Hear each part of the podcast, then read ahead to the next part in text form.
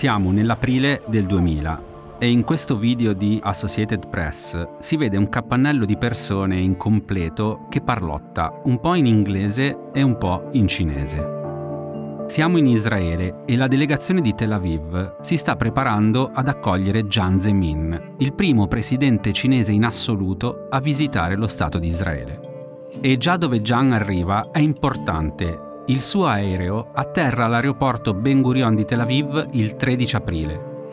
A poche centinaia di metri dal luogo dove Jiang scende le scalette e tocca il suolo c'è un hangar, vecchio e arrugginito.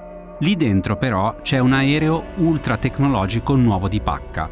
È uno Ilushin 76, su cui gli ingegneri israeliani hanno lavorato un anno, proprio per esporlo all'arrivo del presidente cinese. La specialità di questo aereo è il suo sistema di ricognizione e allarme avanzato, perfetto per controllare movimenti sospetti nei cieli e rispondere in fretta a eventuali minacce è il fiore all'occhiello della difesa israeliana e ai cinesi ovviamente piace moltissimo. Piace così tanto che alcuni anni prima Cina e Israele hanno firmato un accordo per comprarsene quattro. La visita di Jiang, tra le altre cose, serve a chiudere anche pubblicamente questa svolta nei rapporti commerciali tra Pechino e Tel Aviv serve a far vedere a tutti che adesso anche la Cina compra da Israele gli armamenti più sofisticati sul mercato. Ma a meno di 24 ore dall'atterraggio di Jan Zemin a Tel Aviv, il primo ministro israeliano Ehud Barak viene convocato in fretta e furia a Washington. Il presidente Bill Clinton è inferocito. Quell'affare non sa da fare, dice a Barak. Non esiste che vendiate una tecnologia così avanzata alla Cina. Senza contare, dice Clinton, che quegli aerei li avete realizzati anche con la tecnologia americana. Barack a quel punto è costretto a mediare. La Cina è un cliente ghiotto, è piena di soldi e ha intenzione di fare altri grandi acquisti. Per l'industria bellica israeliana è un'occasione da non perdere. Ma Washington è pur sempre il grande protettore e finanziatore di Israele e da qualche tempo si sta innervosendo tira una brutta aria al congresso. Minacciano addirittura di tagliare gli aiuti militari se Tel Aviv non si dà una regolata. Allora Barack prova a tranquillizzare Clinton. In realtà, prima gli dice che gli Stati Uniti non sembravano così preoccupati quando, quattro anni prima, era stato annunciato pubblicamente l'accordo per i quattro aerei raggiunto con la Cina. Poi però gli spiega che Israele vuole avere un rapporto più stretto con l'esercito cinese per evitare che si avvicini troppo all'Iran e all'Iraq. E che quindi, in fondo, Israele ci guadagna, ma lo fa tenendo a mente gli interessi geopolitici americani. Insomma, siamo dalla stessa parte. Alla fine, Barack propone a Clinton un compromesso Facciamo che alla Cina avevamo detto che gliene davamo 4 di aerei e invece adesso li convinciamo a prendersene solo uno. Clinton accetta, il giorno dopo anche Jiang accetta e alla fine di aerei Pechino se ne porta a casa uno solo. Gli Stati Uniti erano preoccupati di due cose e con il senno di poi non possiamo dire avessero torto erano preoccupati che la Cina potesse acquisire tecnologia avanzata e quindi replicarla facilmente, aumentando sia la propria capacità militare, sia il rischio di un attacco contro Taiwan. Ed erano preoccupati anche che un rapporto più stretto con Israele potesse aiutare Pechino a farsi largo anche politicamente in Medio Oriente, un territorio che in quegli anni gli Stati Uniti consideravano cosa loro. Nel 2000 comunque la visita di Jiang Zemin inizia in modo un po' rocambolesco, ma per il resto dei sei giorni passati in Israele il presidente cinese saprà farsi apprezzare lo stesso. Ma tiene il punto. Appena atterrato va a visitare proprio l'azienda che produce gli aerei che la Cina vuole comprare. Poi va al Museo dell'Olocausto e al Muro del Pianto di Gerusalemme con tanto di kippah, il copricapo circolare che viene usato dagli ebrei maschi. In uno dei video che ancora si possono trovare su YouTube, si vede una persona posare rapidamente la kippa sulla testa di John, che se la fa mettere senza fare una piega. Insomma, tutti felici perché è un cerchio che in qualche modo si chiude. La visita di Jiang Zemin è il risultato dell'onda lunga che aveva portato la Cina a riavvicinarsi a Israele. Nel 1992, infatti, Pechino aveva ristabilito le relazioni con Israele. In Cina in quegli anni si stavano lanciando le riforme e le aperture di Deng Xiaoping. Deng capisce che, oltre a mettere a disposizione del mondo l'immensa forza lavoro cinese, serve anche modernizzarsi, spingere su scienza e tecnologia. E Israele in questo è un punto di riferimento. Per un paese che ha uno storico legame con la Palestina, e tra poco lo vedremo bene, quella di Jiang Zemin è una visita che segna un prima e un dopo. A questo proposito dobbiamo sottolineare una cosa importante. All'epoca la Cina non aveva ancora il peso che ha oggi in Medio Oriente. Non era ancora un paese che vuole anche contare politicamente e non solo economicamente. È ancora una Cina che ha solo due priorità, fare affari e modernizzarsi. E questo già ci fa capire una cosa che negli anni 2000 la Cina è cambiata. Non è più solo la Cina maoista ideologicamente molto vicina alla causa palestinese. Ha anche altri interessi e vuole allargare le sue relazioni commerciali anche con Israele. Tenere insieme ideologia e affari in Medio Oriente oggi per la Cina è diventato un problema perché l'ennesima escalation nel conflitto tra Israele e Palestina impone a tutte le potenze mondiali di prendere una posizione, di provare a far sentire la propria voce nella gestione internazionale della crisi. E in Asia, in situazioni come questa, la voce cinese non è più l'unica a farsi sentire.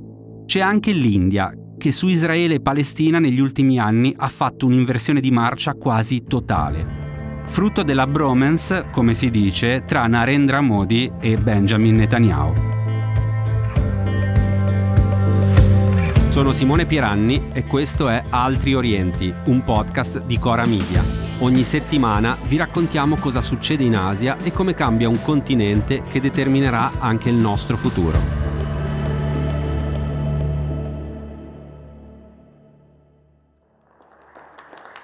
Grazie. 中巴建立战略伙伴关系。Questo che state ascoltando è il presidente cinese Xi Jinping. È in Cina e sta parlando ai giornalisti dopo l'incontro con il presidente della Palestina Abu Mazen, che lo scorso mese di marzo era in visita ufficiale a Pechino. Xi Jinping sta dicendo che è lieto ad annunciare l'inizio di una cooperazione strategica tra Cina e Palestina in quei giorni i media cinesi avevano sottolineato la vicinanza politica e storica tra Cina e Palestina, glissando sugli ottimi rapporti economici che da vent'anni legano Pechino e Tel Aviv. La cooperazione strategica annunciata è l'ultimo passo di una relazione tra Cina e Palestina che è iniziata molto tempo fa, quando nel 1988 la Cina è stato uno dei primi paesi a riconoscere la sovranità dello Stato palestinese. Nel 1995 Pechino ha anche aperto un ufficio di rappresentanza presso l'autorità nazionale palestinese a Gaza, che è stato trasferito a Ramallah nel 2004 e da allora è rimasto lì. Per capire quanto la Cina sia vicina politicamente all'autorità nazionale palestinese, basti pensare che negli ultimi vent'anni ha accolto cinque volte a Pechino il presidente palestinese e leader dell'ANP Abu Mazen, l'ultima proprio qualche mese fa. Inoltre, nel dicembre del 2022, anche la Palestina è entrata a far parte della grande famiglia della Belt and Road Initiative, con la firma di un memorandum. Come è scritto testuale nel documento di adesione, l'obiettivo è quello di migliorare la comunicazione politica, la connettività delle strutture, il commercio senza ostacoli, l'integrazione finanziaria e le connessioni interpersonali. Politicamente la Cina ha sempre tenuto la posizione che è stata confermata anche in questi giorni dal suo ministro degli esteri Wang Yi, cioè sostenere la soluzione a due stati al conflitto israelo-palestinese in corso, chiedendo la creazione di uno Stato palestinese indipendente basato sui confini precedenti al 1967, con Gerusalemme Est come capitale. Non a caso, Pechino ha sempre ribadito che la creazione di uno Stato palestinese è il primo dei tre punti per risolvere lo storico conflitto con Israele. Gli altri due punti sono l'aumento dell'assistenza allo sviluppo e degli aiuti internazionali alla Palestina e la convocazione di un'autorevole e influente conferenza internazionale di pace per riprendere i colloqui. E ora ci avviciniamo alla crisi di questi giorni, partendo però da marzo 2023. Iran and Saudi Arabia have agreed to re-establish diplomatic relations and reopen embassies within two months after years of tensions.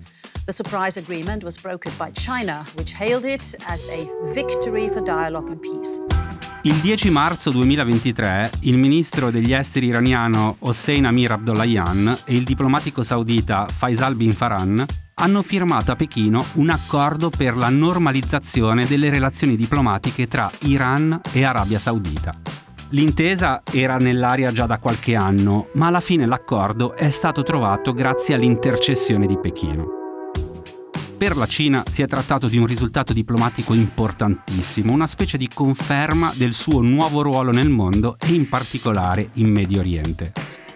Se è vero che la Cina ha ottimi rapporti economici con tutti i paesi dell'area, questo accordo tra Iran e Arabia Saudita ha evidenziato come Pechino sia ormai diventata una potenza in grado di moderare le frizioni, di mettere d'accordo parti che prima erano distanti e di accelerare i processi di pace che è proprio come Pechino vorrebbe essere vista e considerata da tutto il mondo.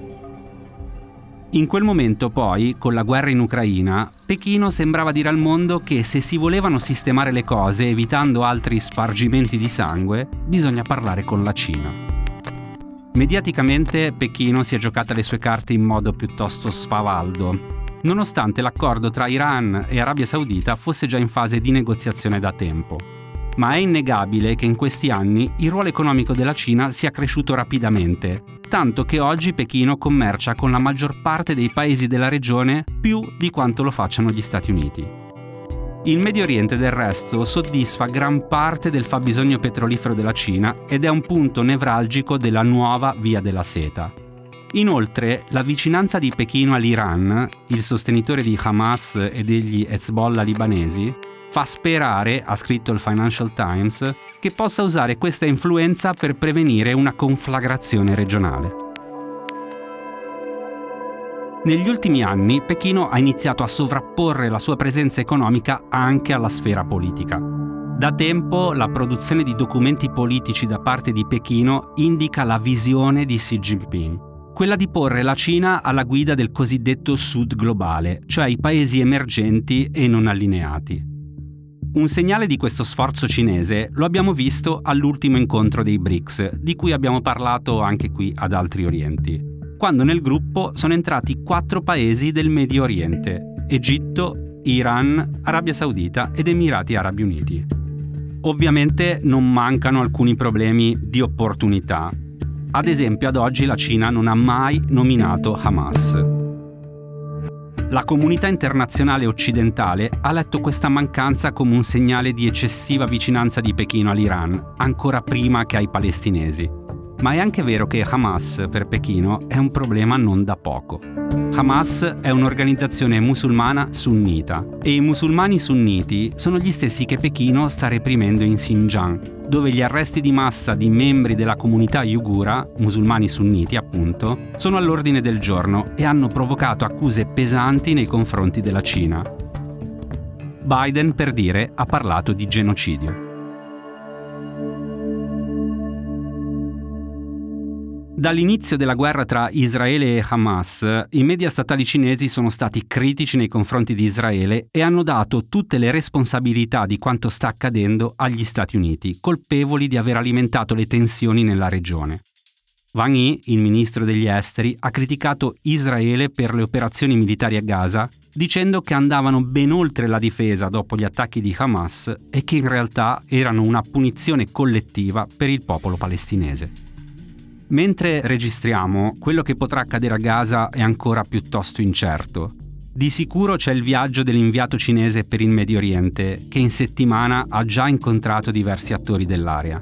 Vedremo se la Cina vorrà giocare un ruolo da protagonista in una eventuale mediazione o se sceglierà invece di essere più un anello di trasmissione tra Stati Uniti, Israele e Iran.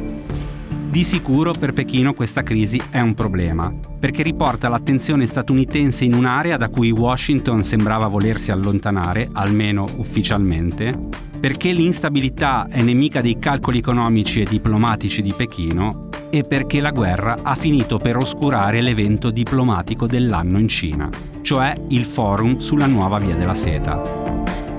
È iniziato a Pechino martedì 17 ottobre, celebra i dieci anni dal lancio della Belt and Road Initiative e fuori dalla Cina non ne sta parlando quasi nessuno, nemmeno noi.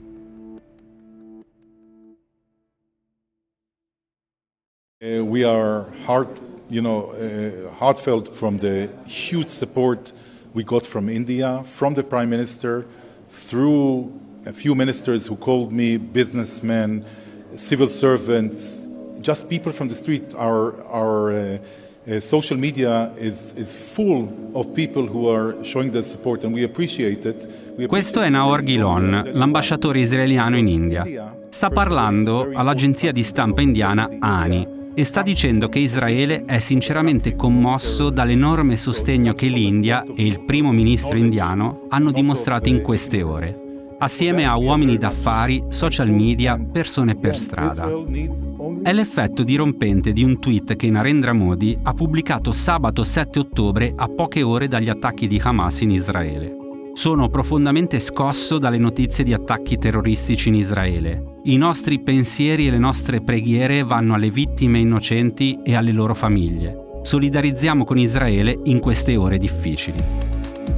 Sono frasi che di solito arrivano con questa velocità e con questa chiarezza da leader europei o degli Stati Uniti, due aree del mondo che storicamente sono sempre state estremamente vicine a quella che spesso viene presentata come l'unica democrazia del Medio Oriente. Per l'India invece le parole di Narendra Modi sono una novità assoluta. Da quando esiste l'India indipendente, nessun leader indiano si è mai sbilanciato così tanto su una questione simile. Perché, è importante ricordarlo, qui non si tratta solo di condannare gli attacchi terroristici di Hamas, ma si tratta di posizionare il proprio paese all'interno di un conflitto tra Palestina e Israele che si è aperto quasi 70 anni fa e che non si è mai chiuso. Di mezzo ci sono gli equilibri politici sia regionali che mondiali c'è l'aderenza o meno alle risoluzioni dell'ONU che sanciscono l'illegalità degli insediamenti israeliani in Cisgiordania e denunciano le condizioni durissime in cui gli abitanti della striscia di Gaza sono costretti a vivere da quasi due decenni. Risoluzioni che Israele non ha mai rispettato e che l'India ha sempre appoggiato. E ci sono sia la questione della legittimità dello Stato di Israele, sia la sovranità della Palestina. Insomma, che il tema sia spinoso non lo scopriamo oggi, ma per quanto riguarda l'India, gli ultimi giorni hanno certificato un cambiamento drastico della dottrina indiana sul tema, che fino a pochi anni fa era diametralmente opposta a quella che osserviamo oggi. Nel 1975 l'India è stato il primo paese non arabo a riconoscere l'Organizzazione per la liberazione della Palestina come l'unica autorità legittimata a rappresentare il popolo palestinese. Nel 1988, quando il leader palestinese Yasser Arafat dichiara l'indipendenza della Palestina, l'India è tra i primi paesi in assoluto a riconoscerne la piena sovranità e pur avendo riconosciuto lo Stato di Israele fin dalla sua fondazione nel 1948, per avere relazioni diplomatiche piene tra New Delhi e Israele bisognerà aspettare fino al 1992, quando l'India apre la sua ambasciata a Tel Aviv. Il punto è che per l'India la questione israelo-palestinese ha sempre presentato dei grossi problemi sia ideologici sia strategici che per decenni hanno spinto New Delhi ad appoggiare con forza il diritto all'autodeterminazione del popolo palestinese e la creazione di uno Stato di Palestina indipendente e sovrano. La questione ideologica ha a che fare con le caratteristiche delle prime classi dirigenti dell'India indipendente, cioè uomini e donne che erano usciti da un conflitto anticoloniale e avevano deciso di fare dell'India un paese laico, multiconfessionale e multietnico. Insomma, una grande casa per tutti quelli che abitavano il subcontinente indiano, al di là delle differenze interne. Il progetto dello Stato di Israele non è mai stato in linea con queste aspirazioni, anzi, nasce come uno Stato ebraico e democratico e quell'ebraico già segna un noi e un voi. Poi, con il passare degli anni, delle guerre e dell'ascesa della destra israeliana, le discriminazioni subite dai cittadini israeliani non ebrei sono aumentate sempre di più. E in India, dove la seconda comunità religiosa è quella musulmana, questo era un tema su cui non si poteva chiudere gli occhi. Poi c'è la questione strategica, che ha a che fare con la nascita turbolenta della Repubblica Indiana, laica e multiculturale, al fianco del Pakistan, inizialmente laico ma marcatamente musulmano. Al di là delle ideologie, all'India serviva avere rapporti diplomatici eccellenti con parte del mondo arabo, tenerseli vicino in funzione anti-pakistana. E la questione palestinese in questo senso è sempre stata un'opportunità, specie negli anni dei paesi non allineati, quando l'India si era candidata a guidare quello che oggi chiamiamo il sud del mondo, facendo leva anche sulla causa del popolo palestinese. Le cose iniziano a cambiare col nuovo millennio, quando in India governa la destra del Bharatiya Janata Party e per la prima volta un primo ministro israeliano viene invitato a New Delhi. È il 2003. Il primo ministro israeliano è Ariel Sharon, e quando atterra a New Delhi trova ad accoglierlo proteste di musulmani e studenti di sinistra. Loro con Israele non vogliono averci nulla a che fare. Ma quella dei primi anni 2000 è un'India diversa, dove le riforme economiche hanno già aperto il paese al mercato globale e al capitale e gli interessi commerciali indiani trovano in Israele un'ottima sponda, soprattutto quando si parla di armi. Dagli anni 90 Israele ha iniziato a fornire all'India armamenti preziosi per gli alti e bassi del conflitto con il Pakistan e nel giro di poco New Delhi diventa il primo partner commerciale israeliano nel settore bellico. Poi, dopo le prime strizzate d'occhio del 2003, nel 2014 arriva al potere Narendra Modi e niente sarà più come prima.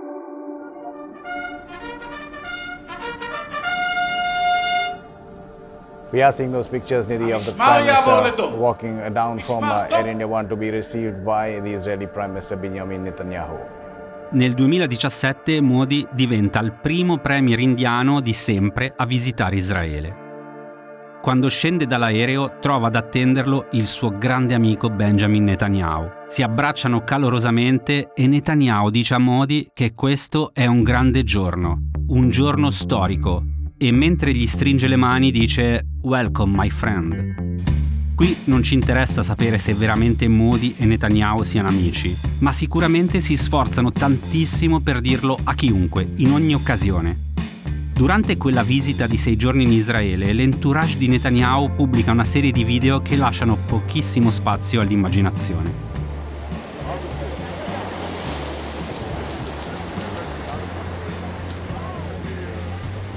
Quello più celebre mostra Modi e Netanyahu che camminano a piedi nudi nel mare di Israele, con le gambe dei pantaloni fatte su per non bagnarsi. Parlano, sorridono, a un certo punto salgono su una specie di jeep aperta con dietro un impianto di desalinizzazione dell'acqua.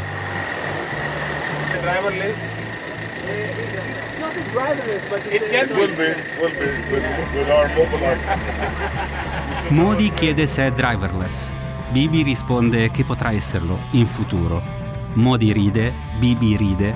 Sono due amici che si divertono un sacco e su internet inizia a diffondersi il meme della bromance tra i due primi ministri. Bromance, lo abbiamo imparato, indica una relazione intima non sessuale tra due uomini. Friends, India, Israel, and we went on a jeep. But it's a future jeep. And Prime Minister, it's a pleasure to have you. It's a young mobile. I have to confess to you that I've been inspired uh, by Prime Minister uh, Modi's uh, enthusiasm for yoga. Il giorno prima, altro siparietto in conferenza stampa. Netanyahu racconta che Modi lo ha convinto a iniziare a praticare yoga. E lui ha accettato perché, lo dice letteralmente in conferenza. Here's what we're gonna do. When I do a relaxing Talasana pose. And I, in the morning, I'll turn my head to the right. India is the first democracy that I'll see. Quando Netanyahu farà la posizione di rilassamento Tanasana, e girerà la testa verso est, la prima democrazia che vedrà sarà l'India. When Prime Minister Modi does a relaxing pose of uh, Vasishtasana and he turns his head to the left, Israel is the first democracy that you can see. E allo stesso modo, quando lo farà Modi in India, girando la testa verso sinistra, la prima democrazia che vedrà sarà Israele. E giù a ridere. Ecco, il presunto feeling personale tra i due premier ovviamente non è sufficiente a saldare le relazioni tra due paesi nel modo in cui si sono saldate tra India e Israele negli ultimi anni. Partiamo dalle armi che da quando Modi governa in India sono diventate il perno dei rapporti tra New Delhi e Tel Aviv. Secondo lo Stockholm International Peace Research Institute, dal 2014 a oggi il 42% di tutte le armi fabbricate in Israele è stato esportato in India. E tra il 2015 e il 2019 le importazioni di armi israeliane in India sono aumentate del 175%. Oggi Israele è il secondo partner commerciale indiano nell'industria bellica, molto dietro la Russia, ma in netta ascesa. E poi ci sono le affinità ideologiche, la fede comune nel concetto di etnonazionalismo, che nell'Israele di Netanyahu ha portato a una discriminazione e marginalizzazione sistematica di tutti i cittadini israeliani non ebrei. La stessa cosa che la destra nazionalista indiana guidata da Narendra Modi vuole fare in India con tutti i cittadini non induisti. Mentre registriamo, le uniche voci di dissenso al sostegno totale dell'India a Israele arrivano dalle poche testate indipendenti ancora attive nel paese. Il resto dei media mainstream è totalmente schierato sulle posizioni governative, tanto che sui social indiani c'è chi si lamenta che i TG parlano più di Israele che dei conflitti che da mesi interessano alcune zone dell'India lontane dai riflettori, come lo stato nord-orientale del Manipur. Dalle opposizioni qualcuno ha timidamente sollevato la questione palestinese ed è stato subito massacrato dalla maggioranza parlamentare e dai media, additato come un sodale del terrorismo musulmano. Perché in questo l'India di Modi non è molto diversa da tanti paesi del blocco occidentale, dove si fa fatica a dividere la questione pluridecennale del popolo palestinese dalla violenza terroristica di Hamas dove già si torna a parlare di scontro di civiltà e di islamici in generale, tutti nello stesso calderone, tutti pericolo collettivo per la sicurezza globale. In India questi distinguo sono diventati pericolosi.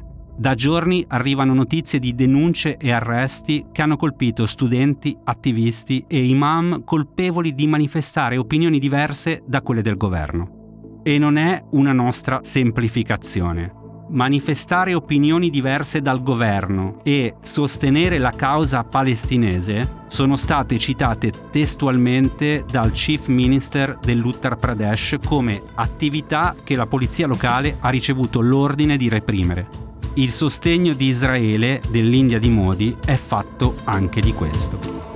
A venerdì prossimo.